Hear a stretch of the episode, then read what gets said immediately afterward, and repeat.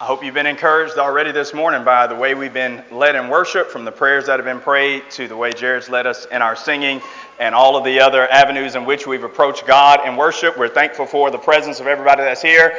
I know we have several visitors, and we're glad that you're here. Also encouraged by high schoolers sitting up front here. They've improved our singing by at least 60% just by sitting up front, and we're glad, glad that they're here. Glad you're here as well. Few people in the world have known the success, the power, and the prestige that was Nebuchadnezzar's at the height of Babylon's empire. There are only a few people that I would say could sit at that table with him as far as it relates to his success. Maybe Solomon at the height of Israel's prosperity and affluence. People like Howard Hughes and John Rockefeller. The prosperity, power, and wealth that was Nebuchadnezzar's at the height of the Babylonian Empire is really unparalleled. He was the absolute monarch of the world. There were wise men and enchanters. There were poets and there were artifacts.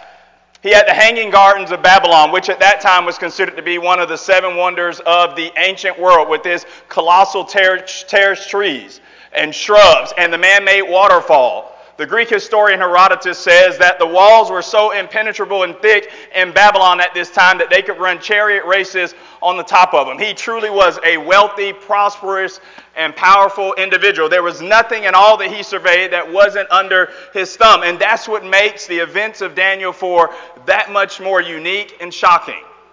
It's the only chapter in the whole Bible where a pagan, a non Jewish religious person, is actually doing the narrating and doing the talking. He's not a Jew. He's really not a follower of God, but the divine mic is passed to Nebuchadnezzar, and he tells us about some things that take place with him. When you read the book of Daniel, he appears in the first three chapters, but Daniel chapter 4 is his final act and his curtain call. And so, whatever we find in Daniel chapter 4, it's the last words that God wants impressed on our hearts and our minds about this man. And so, for that reason and others, we should sit up and pay attention to what he has to say to us. Bill Nye says, Everybody you meet knows something that you don't. And that's true about Daniel chapter 4. Though he's no prophet, apostle, or really preacher in, in Daniel chapter 4, Nebuchadnezzar has lessons to teach us if we'll sit up and listen that changed his life and that hopefully will change ours. If you have your Bible, I hope you will go ahead and turn it to Daniel chapter 4. That's where our lesson is going to come from this morning. And what we're going to do is look at the chapter at a glance. What happens to Nebuchadnezzar? Why is his life so changed, as powerful as he was in Daniel chapter 4? And what are the lessons for us? Though we may not ever know the power that was his, what are six life lessons that Nebuchadnezzar teaches us about the way we should live our lives in view of who God is as a result of what he experienced? First, the chapter at a glance. The chapter begins with praise, which is probably the conclusion of what takes place in Daniel chapter 4, verses 1 through 3. He calls all peoples, na- nations, and languages together to tell them how great God is, and especially about what God had done for him. That's Daniel 4, 1 through 3. And about verses 4 and 5, Nebuchadnezzar has a dream that troubles him. Now, this isn't the first time. A similar thing had happened to him in chapter 2 and verse 1, and he did then what he did in chapter 2. He's troubled by this dream. He brings in his wise men in Daniel 4, 6, and 7 to see if they can make heads or tails out of the dream. Interpret the dream and tell me what it means. They can't. And so he calls for Daniel. In Daniel chapter 4 and verse 8, he says he calls for Daniel because he knows that in Daniel is the spirit of the gods. Daniel had interpreted dreams for him before, and he believed that Daniel could be successful again. And so he tells Daniel the dream. And Daniel hears what's taking place. Nebuchadnezzar explains. Daniel 4, beginning in verse 10, he says, There was a tree that was tall that reached high to the heavens. It was higher than all the other trees. Its leaves were luscious and beautiful, and all of the animals in the world lodged under its branches for safety, and the birds would hang there, and they were prosperous. And then one day a voice from heaven spoke and said, Cut down this tree and destroy it, but leave only its stump. Down through verse 13 and verse 15. It will be like a beast. And seven times or seven years will pass over it until it learns that the Most High rules in the kingdoms of men. And then he tells Daniel the dream, and he says, Daniel, tell me what the dream means. If you look at Daniel chapter 4 and verse 19, as Daniel receives the dream and is prepared to interpret, the Bible says that he's alarmed and he's shaken. And Nebuchadnezzar says, Don't let the dream alarm you or shake you. Tell me what it means. And so Daniel says, Okay, Nebuchadnezzar, you are the tree. Daniel 4 20 through 21. Your kingdom has had you to be exalted above the heavens, but one day, verse 23, a voice from heaven will speak your humiliation into existence. You'll be brought down low, you'll be humbled until you learn that the Most High rules in the kingdoms of men. Nebuchadnezzar will become like a beast of the field. He'd be brought down low and humbled. He'll grow out feathers and claws and Daniel says Nebuchadnezzar seven times will pass over you until you learn this lesson. And so in Daniel 4 26 and 27, he begs the king, especially in verse 27, he says, I want you to repent, repent, break off from your iniquities and sins, and do righteousness and do the right thing, and maybe your prosperity will continue. And just as soon as the dream comes to Nebuchadnezzar, the interpretation and everything he had begged for departs. Because the Bible says in verse 29 and 30, a year later, Nebuchadnezzar is walking around the palace and he says, notice the text in verse 30, Is not this the great Babylon which I have built for my royal residence and the glory of my majesty? In his pride and arrogance and pomp, he forgot all about the dream and boasts in what he feels that he had done. And just like Daniel told him what happened, it did. He's broken down. He becomes like a beast of the field. He grows out claws and feathers, and he's made to eat the grass of the field like an ox. He learns this lesson, verse 31 and 32. And as was read for us a moment ago in 34 and 35, he finally blesses and praises God for humbling him and bringing him down. And he concludes in verse 36 and 37 by saying, God is able to humble those who walk in pride. And that's it. The book's close on Nebuchadnezzar, so far as I can tell.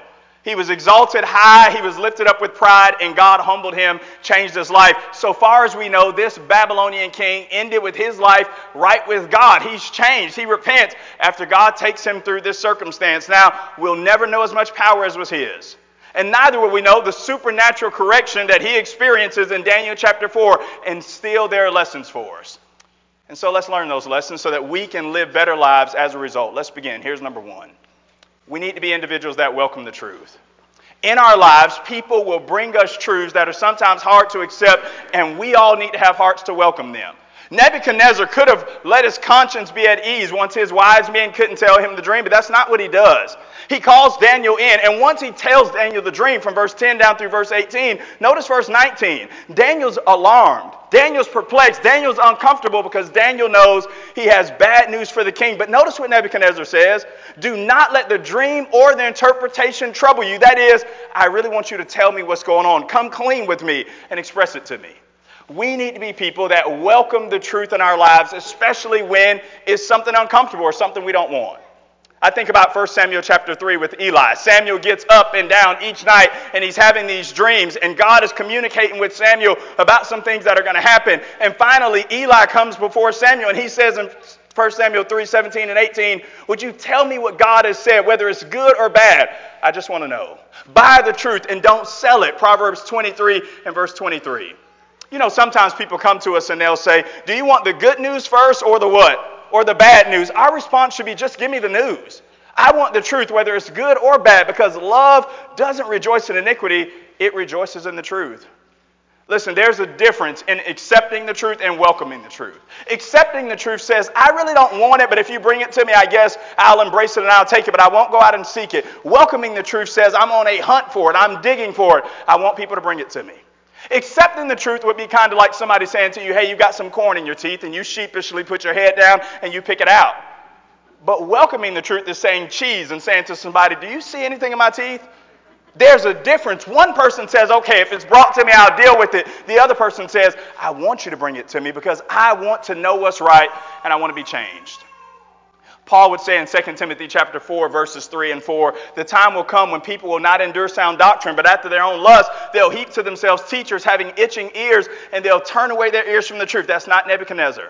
When Daniel brings him the harsh reality of his circumstances, that life's not going to always go good for him, the interpretation of the dream will not be favorable. Nebuchadnezzar says, Daniel, don't hold back. I know you're alarmed. I know you're fearful, but I really need to know the truth. Praise God for the Daniels in your life. There are people that God brings into our lives that tell us things that we really don't want to hear, but we ought to rejoice and thank God for them and tell them, you always have an open door policy to tell me where I'm mistaken, to tell me where I'm wrong, because I want to do better. In Psalm 141 and verse 5, the psalmist says, Let a righteous man strike me, and it'll be a kindness. Let him rebuke me, and it'll be as oil on my head. I want to know what's right so that I can change. I want to be better. as a result of learning the truth. King Ahab in the Old Testament had a lot of problems. He practiced idolatry. He married wicked Jezebel. The Bible says he did more evil than all of the kings of Israel that were before him, but probably his greatest issue was this point he couldn't welcome the truth. One time he wanted to make a decision to go to battle in Ramoth Gilead, and Jehoshaphat, the other king, says, Hey, we probably should check in with God's spokesman. Have you checked in with the prophets? He says, There is another prophet, Micaiah, but I hate him because he only prophesies evil concerning me and not good. He wasn't concerned about the truth, he wanted to be made to feel better. And sometimes we would rather be killed with flattery than corrected with the truth. We would rather people tell us that everything's well when it's really not than to be confronted with the reality that there are some things in our lives that need to be changed. Nebuchadnezzar says, Listen to me. You can only be changed and corrected when you learn the truth. What does Jesus say in John 8 and verse 32? You will know the truth, and the truth will make you free. Jesus says the truth will make you free. He says nothing about how the truth will make you feel. We sometimes focus on, well, maybe the message isn't right because I don't feel good after having received it. We need the truth even when it makes us uncomfortable, and maybe especially in those moments. I don't know if you've seen the movie, but I know you know the line. From a few good men, Tom Cruise, Jack Nicholson, there's that exchange. And Cruise is cross examining Nicholson, and he says, Give me the facts. And Nicholson says, You want facts? He says, No, I want the truth. And what does Nicholson say? You can't handle the truth. And maybe as you examine your life, there are just some areas where you don't welcome the truth. You don't want people to tell you the truth about your spiritual standing. You're lost. The Bible says you're not in a safe condition, and you would rather people don't talk to you about it. Acts 4 and verse 12 says, There's salvation in no one else. There's no other name under heaven given among men whereby we must be saved. And you would rather people not talk to you about it, but you should welcome it. Maybe it's our relationship status and what Jesus says in Matthew 19, 4 through 9 about marriage and about an individual being in a God approved marriage where God sanctifies it. And somebody says, Well, I'm not in that condition. And I would rather, let's just not talk about that. But we should be individuals that welcome the truth. Maybe it's our stewardship and it's sort of sloppy and we always find ourselves overspending. Solomon would say in Proverbs 21 and verse 20, a fool spends it up. And we need people to confront us and say, you probably should be wiser in your dealings. Or maybe it's our attitude. Whatever the case may be, we need to be like Nebuchadnezzar and say, tell me what's right so that I can make amends. Tell me the truth so that I can be the person that God wants me to be. Here's number two. Nebuchadnezzar teaches us in Daniel 4 that God rules in the kingdoms of men. Some people have said that this, this statement is really the key to the whole book of Daniel. It appears so often that it seems this is the, the major thrust of the entire book that God rules in the kingdoms of men, that God's the one that's really in charge. And it's pretty ironic because Daniel chapter 4 is all about Nebuchadnezzar thinking he's in charge and that he runs the world. And God assures him, You don't. You're not in charge. I'm the one that's truly the ultimate sovereign that runs the world. Daniel teaches us in chapter 4 through Nebuchadnezzar that God rules in the kingdoms of men, and we need this lesson. The reality for Nebuchadnezzar was this as great as his empire was, at the height of Babylon's empire, he didn't rule. And when Assyria's time would come, they didn't rule. And the Greeks and the Romans, they didn't rule. God rules in the kingdoms of men. America doesn't rule. Democrats don't rule. Republicans don't rule. You know who rules? God rules in the kingdoms of men and gives it to whoever he wills. Now, we can amen that point, but the reality is our discomfort when the political situation doesn't go our way betrays our amen. That we really don't believe this point that God rules in the kingdoms of men. And we think, well, maybe if we had more power or if things were going more our way, things would be satisfactory. And what Nebuchadnezzar learned is a lesson everybody in the world needs to learn, and that is God is the one who's ultimately in charge and not men.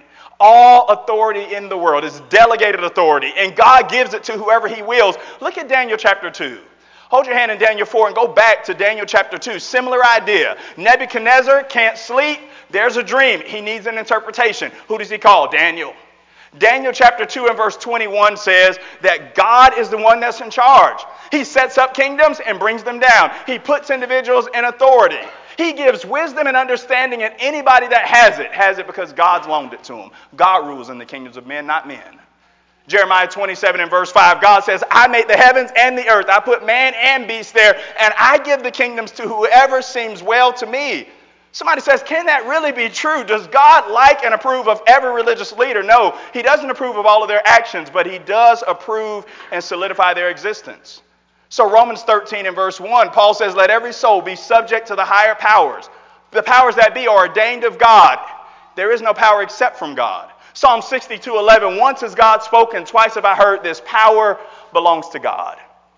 Somebody says, What does this have to do with me? I'm no monarch. I'm not in any political situation where I will ever have power. It has something to say to every one of us. If God rules, then that means that you and I don't rule. If God is God alone, and He is, Isaiah 43, 10 and 11, He says, I'm God, and beside me there is no Savior. That means we're not.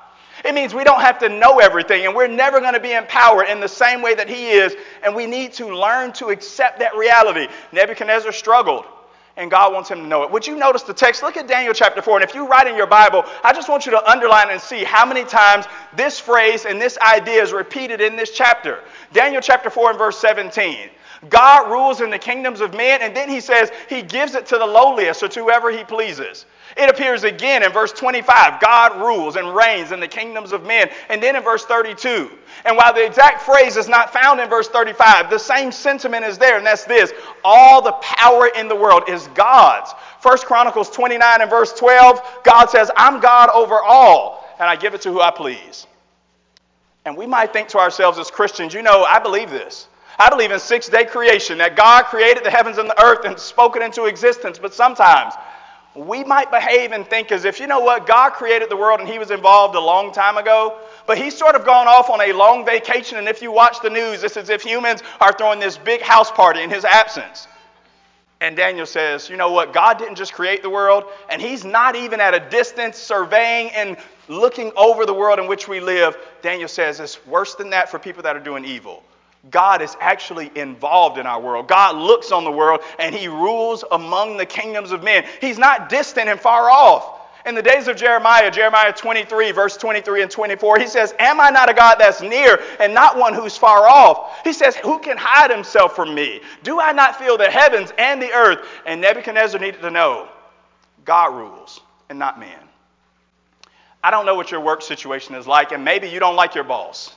Maybe you feel stepped on and stepped over. Maybe at school you're not with the cool kids.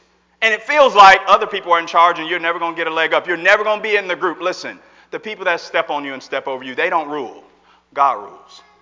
And maybe you swing a big stick in this town. People like you. They know you when you walk in the room. People stand up. They greet you. They ask you for favors. People, they want your opinion. You're included. You're important. That's a blessing. But you don't rule.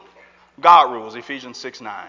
There's a master in heaven who's sovereign over everybody in the earth. And Nebuchadnezzar really needed to be brought down to size. It's interesting to me, Daniel 4:23 says, when he's cut down like a tree, there will still be the stub. What does that mean? It means when Daniel, when God reduces Nebuchadnezzar down to really a Babylonian chia pet, the kingdom of Babylon was still going to reign. They were still going to do God's will. You know why? Because Nebuchadnezzar wasn't holding up the kingdom of Babylon, God was.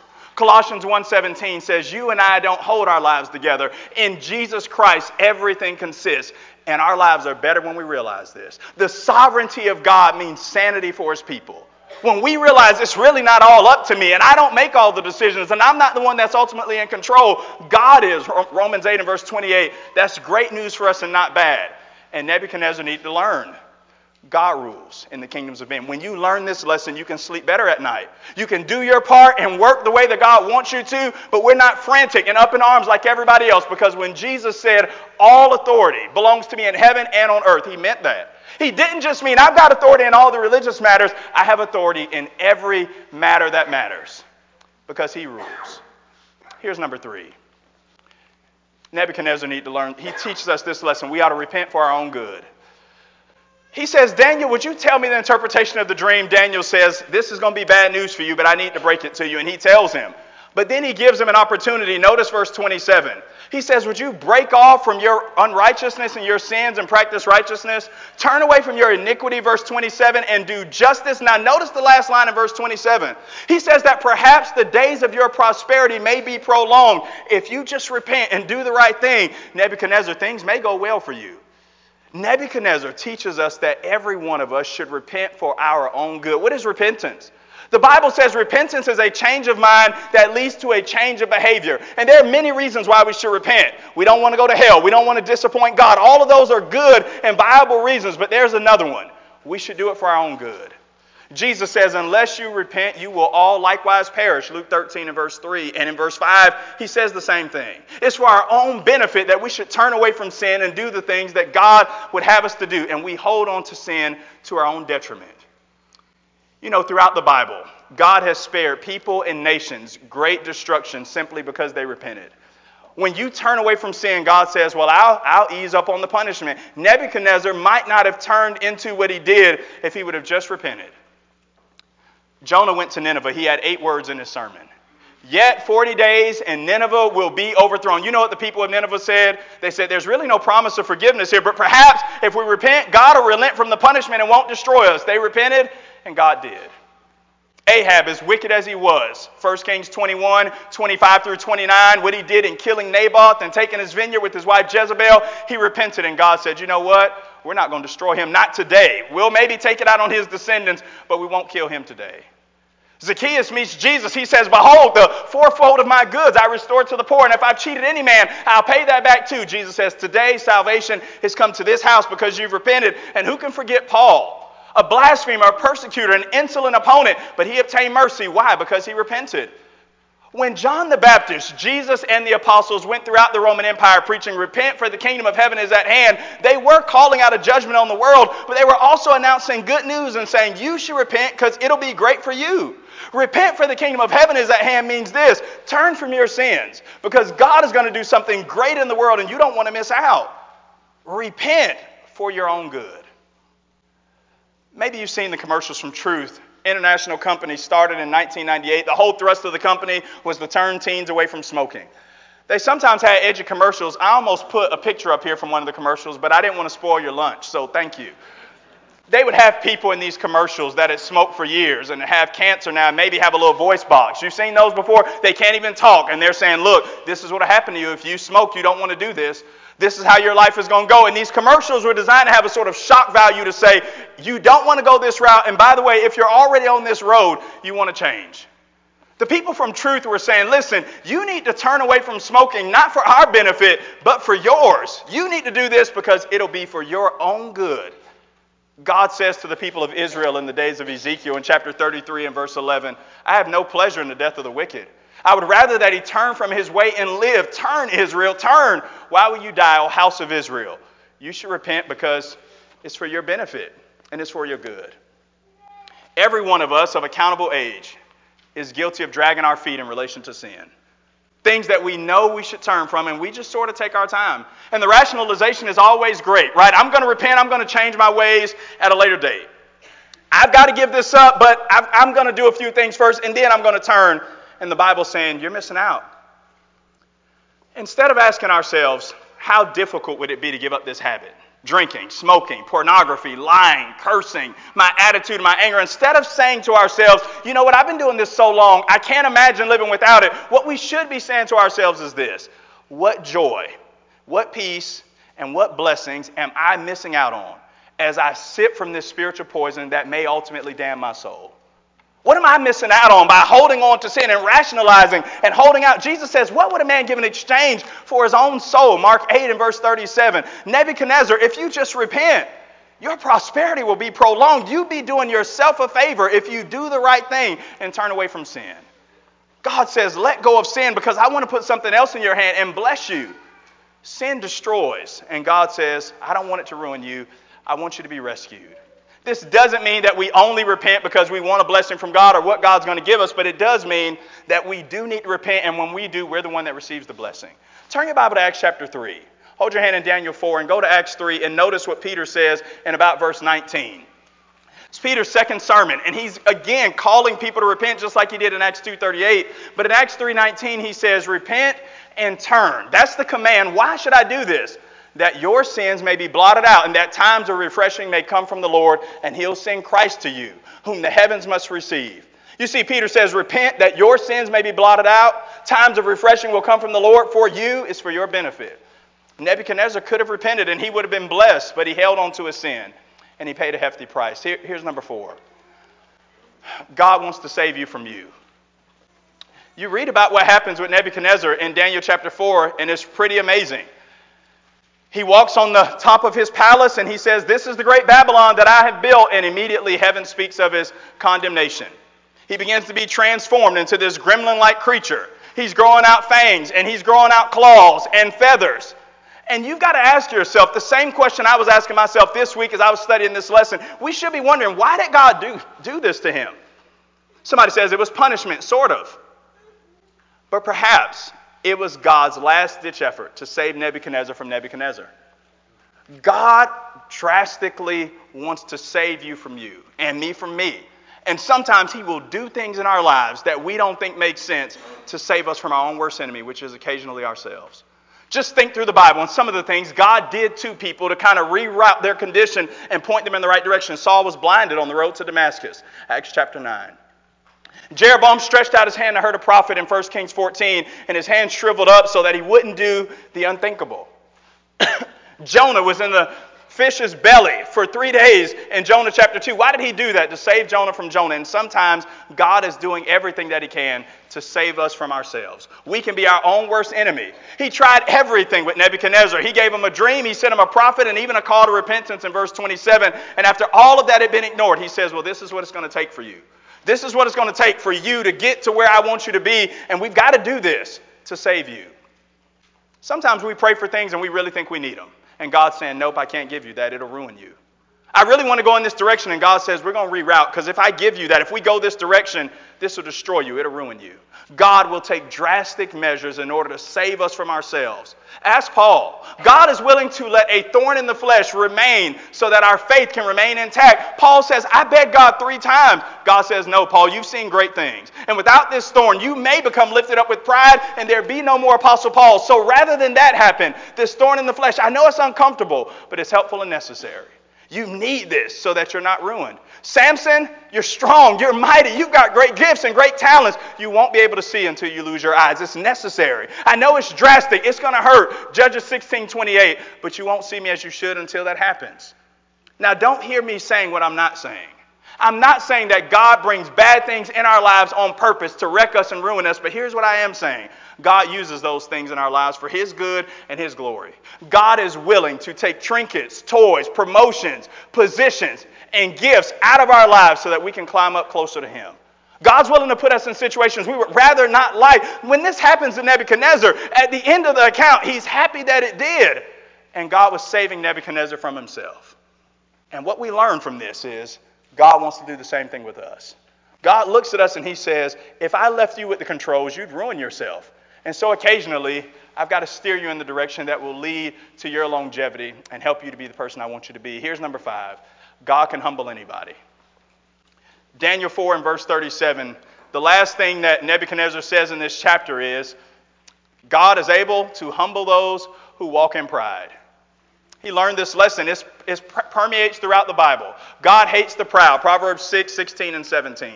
God destroys the house of the proud, but he establishes the habitation of the widows. Proverbs 15 and verse 25. Pride seems to exalt us, but it brings us low. Proverbs 29 and verse 23. God can humble the proud and arrogant individual, and Nebuchadnezzar teaches us this lesson. He walks about as if he made Babylon, and God says that's not true. In the end, all forms of pride are cosmic plagiarism. Pride takes that which is a gift and claims to be the author. God says, I've given you this, and pride says, No, this is all me. We often boast about things we had nothing to do with our face, our race, and our place. We had nothing to do with those things. You didn't choose the way you look. Now, maybe afterwards, cosmetic surgery, you can change, but the way you came out originally, you are the way you are. We're happy about where we're from. You didn't choose where you were born, God put you there. Your nationality, you had nothing to do with that. All of those things that we put so much pride in, God says, I've given you those things. Nobody has any right to boast before me. I'm the one that ought to be exalted. In James chapter 4 and verse 6, James says, God exalts the humble, but he brings the proud down. 1 Peter 5 and verse 5 echoes the same thing. And so God's challenge to everybody in the world is this if you bring yourself low, I'll lift you up. And if you lift yourself up, then I'll bring you down low. You get to choose, and so do I. There's nobody in the world that's been lifted up so high that God doesn't have to come down to interact with them. In Genesis chapter 11, they're building the Tower of Babel and they're proud of what they've accomplished. And God says, Let's go down and see what they're doing. Genesis 11, 6 and 7. And Herod thought he was this great speaker and gave glory to himself and not God. Acts 12, 20 through 22. And God struck him and he died that night. And what Nebuchadnezzar learns is God is able to humble the proud. It's easy to see this in the lives of others, but it's humbling to realize God can humble me and he can humble you if we don't do it ourselves. The one thing in life you want to beat God to the punch at doing, I would argue probably the only thing that we could beat God to the punch at is humbling ourselves. God says, let's race. If you beat me there, I won't do it. But if you delay, I'll do it. And you probably won't like it. Humble yourself under the mighty hand of God. He'll exalt you in his own time. James 4 and verse 10. And Nebuchadnezzar learned this lesson, and he had to learn it the hard way because he rejected it. Go back and try to talk to Nebuchadnezzar and ask him what he would have done. His response would probably be, I would have done it first. When Daniel approached me, I would have stayed in my place and realized that, you know what, rather than boasting about the great Babylon that I built, I would have realized that it was the Babylon that God built and that He loaned to me. What do you have in life that you haven't received? And if you've received it, Paul says, why do you act as if it's not a gift? 1 Corinthians chapter 4 and verse 7. We need to kill and crucify the pride in us that makes us think we're better than others. We're be- we're, we earn something, we deserve it, and we have something to boast in. Nebuchadnezzar teaches us the way to go is the humble way, and that's the way that God exalts. Proverbs 11 and verse 2. How do you kill pride in your life? Here are a few practices to kill pride. Number one, contemplate heavenly worship. When you read the book of Revelation, what you find is all of the attention, all of the focus is on Almighty God. And when you realize that, it shows us how small we are. Jared's done a great job this morning. Many of our songs have been about praise and exalting God, and we need that. Here's number two become a better listener. When you listen to other people, you realize they know a lot more about things than you do. You're not omniscient, and neither am I. We've got a lot to learn from other people. Number three, confess your sins, your shortcomings, and your mistakes. One sure way to kill pride is just to open up about when you failed, when you've blown it, and when you've missed it. And acknowledge that and don't pretend as if you've always done everything right because none of us have. You want to kill pride in your life? Learn to simply enjoy the basic things in life. One of our greatest weaknesses, especially in our fastly changing world, is we're not as impressed with the ordinary as we should be. Who says we deserve sunshine or rain or heat or cold? Who do we think we are? Learn to enjoy the simple things in life. It'll bring us down low and we'll say, like the psalmist, Psalm 116 and verse 12, What shall I render to the Lord for all of his benefits concerning me? Nebuchadnezzar could have saved himself a lot of heartache and a lot of embarrassment if he would have beat God to the punch and humbled himself, but he didn't. And God leaves the challenge to us. Stevenson says, eventually every man must sit at a table of his own consequences, and humility is the only thing that allows us to sit at that table and utter a bon appetit. Because we'll be glad that we humbled ourselves and we'll be glad for what we're going to feast on. Now, here's the sixth and final thing from Nebuchadnezzar, and that is God is worthy of praise. This chapter begins with praise in chapter 4, verses 1 through 3, and then it ends with praise. In verse 34 and 35, he talks about God ruling in kingdoms forever and ever, about God being all wise, and about nobody being able in verse 35 to say to God, What are you doing? He runs the entire world. Nebuchadnezzar praises God for everything that God's done, and he's right. The most powerful man in the world has his entire life wrecked. It crashes. And when it's all said and done, he's glad it happened. And you know why that's the case? Because no matter how proud we are, the human heart knows better and our souls are cracking under this arrogance, and we know we don't belong there. Paul says we're without excuse, Romans 1 20 and 21. And when God finally brings him back down to reality, he says, Finally, this is where I belong. And he's glad it happened to him, and he does the only responsible thing to do, and that is he praises God for putting him back in his proper place. Many of the New Testament letters end with praise. You think about the book of Jude, Jude 24 and 25. Jude has that doxology to God only wise, who's able to keep us from falling, be glory, dominion, and power both now and forever. Amen. Those letters end with praise because after we've done all that we can do and said all that we can say, the proper response is to glorify in and to praise Almighty God. And that's exactly what Nebuchadnezzar does. You could read Daniel 4, 34 and 35 and pick these words right up out of the book of Daniel and drop them in the book of Psalms. And this pagan singing psalmist shows us how to praise God. If he were preaching this morning, he would say to you and to me, Do you have any idea how awesome your God is? Do you know it? And does he know that you know it? God is to be praised. Sometimes I go out to eat, or maybe I'm even at home. I'm so hungry, I just sit down and I start eating without thinking about it. Maybe that's happened to you before. And maybe in your own mind, or somebody else says it to you, they'll say something like, Hey, wait a minute, we hadn't prayed yet. You're halfway through the meal. You're just jumped in, and somebody said, Hey, we hadn't prayed over the food yet. You can't eat without praying. Don't get halfway through your borrowed life. And you're just living full speed. And you say, Wait a minute, I hadn't praised. You can't live without praising. It's not our life. It doesn't belong to us. God is sovereign. God rules. And we shouldn't speed through life without pausing to realize the praise that He's due. Psalm 33 and verse 1 says, Glory is right and fitting for God, and praise is fitting for the upright in heart. We need to make sure that we, like Nebuchadnezzar, praise God. So far as we can tell, Nebuchadnezzar's life ends on a note of praise so far as we can tell. He ended with a penitent heart and story, and the Bible closes it with saying, He's a faithful man. I hope we get to see him in glory. Nebuchadnezzar shows us what a true heart of humility looks like when God brings us down to size. He's not an apostle, he's not a prophet, he's not a preacher. He's a pagan king who learns a hard lesson and narrates for us what God wants to do in our lives, and that is to reshape our focus so that it's focused on Him. It all began for Nebuchadnezzar with accepting the truth. When Daniel gave him the interpretation of the dream, he embraced it. And our lives will be better off when we learn to accept the truth as well. Would you appreciate this morning what Jesus has done for you? Jesus, the high and holy one, has come down to earth and become less than what he was, a human being, so we can go to glory and receive what we ultimately don't deserve. In pride, God says to Nebuchadnezzar, Since you want to become more than I've made you, I'll make you less than what you really are. Jesus reverses it for us and he says, I'll become less than what I am, a human being. So one day you can go to glory with me and receive what you don't. Maybe you need to accept that invitation, become a Christian. Accept the reality that you are lost outside of Jesus Christ, that there's no other plan of salvation coming. Turn from sin in obedient faith and be immersed in water to have your sins forgiven. If you need to do that, we'd be happy to assist you. Maybe you're already a Christian and you, like Nebuchadnezzar, need to repent for your own good, we'd be willing to pray with you and pray for you. If this is your invitation, come now as together we stand and as we sing.